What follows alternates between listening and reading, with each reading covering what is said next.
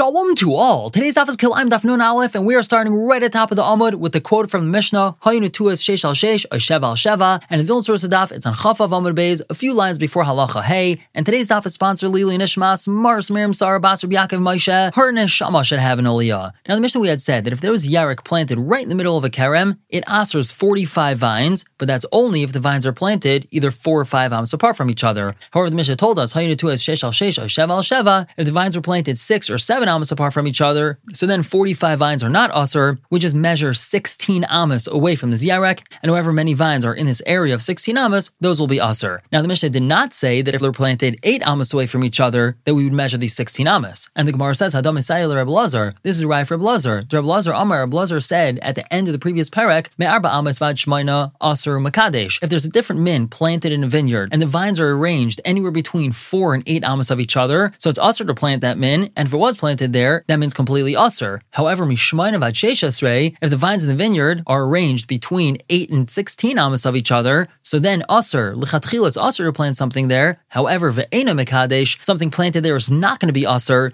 and we clearly see like Reb in our Mishnah, again, because we say that the only vines are going to be usr here is if they're planted 6 or 7 amos away from each other, and not 8 amos. And moving on to brand new halacha, halacha hey. And before we start this, it's important to know, if a person doesn't know that there's kalaim growing in his field or in his kerem, so that kalaim's not usr. It's only once he shows that it's nichale, that it's good for him that the kalaim is growing, then it becomes usr. However, it has to be that after he shows that it's nichale, it needs to grow two hundredths more than its current size. So knowing that, the Mishnah tells us, Haray yark bekerem, if a person sees a vegetable growing in his kerem, so it's kalaim, va'amr, and he says, Kshagi aloi, when I get up to it, alaktenu, then I'll pick it. Mutter, it's permitted, even though by the time he got up to it, it grew a two hundredth more. And that's because since he's doing work in the kerem, wouldn't require him to stop everything he's doing, schlep his kalim over there, and uproot it right away. Since he's going in that direction anyway, we give him that time to get up to it, to uproot it, and again, even if it grew 200th more, by the time he got up to it, it's not usr. However, if he's already there and he says, when I'm on my way back, then I'm going to take it out of the ground,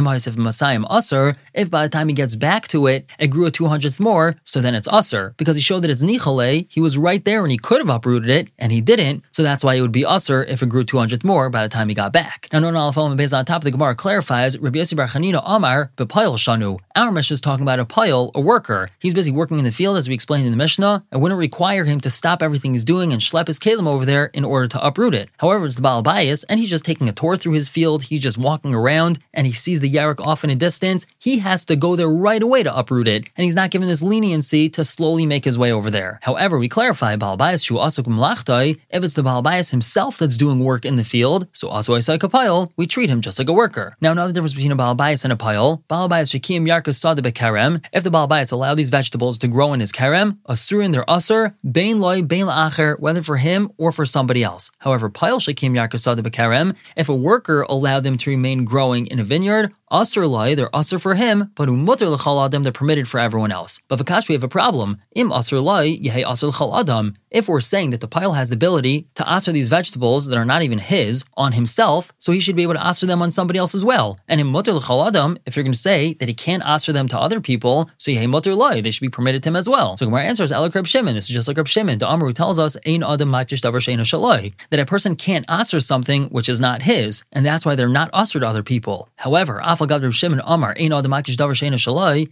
even though Rabbi Shimon says a person can't ask for something that's not his, he still agrees that the poel has the ability to answer it on himself. Now we qualify this, and the gears of the next couple words is the following: Bishalikton acher. These vegetables are only permitted when someone else picked them out of the ground. Meaning the poel saw them, he let them grow, and then after they grew a two hundredth more, the balbias or somebody else picked them out of the ground. They're permitted to that person, and they're usher to the pile.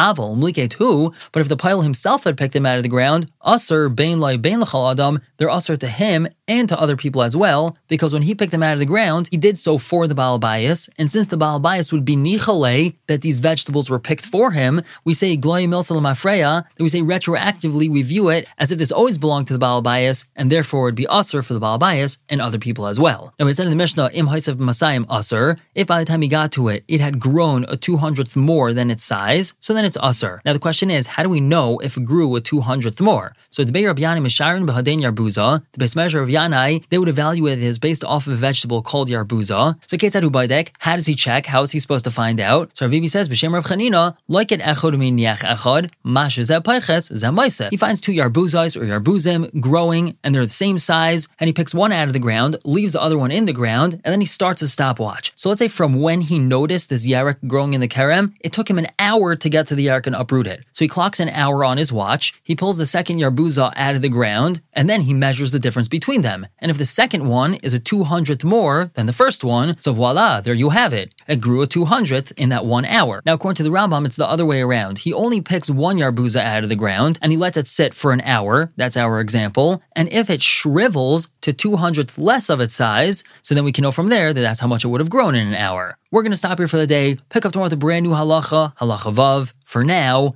everyone should have a wonderful day.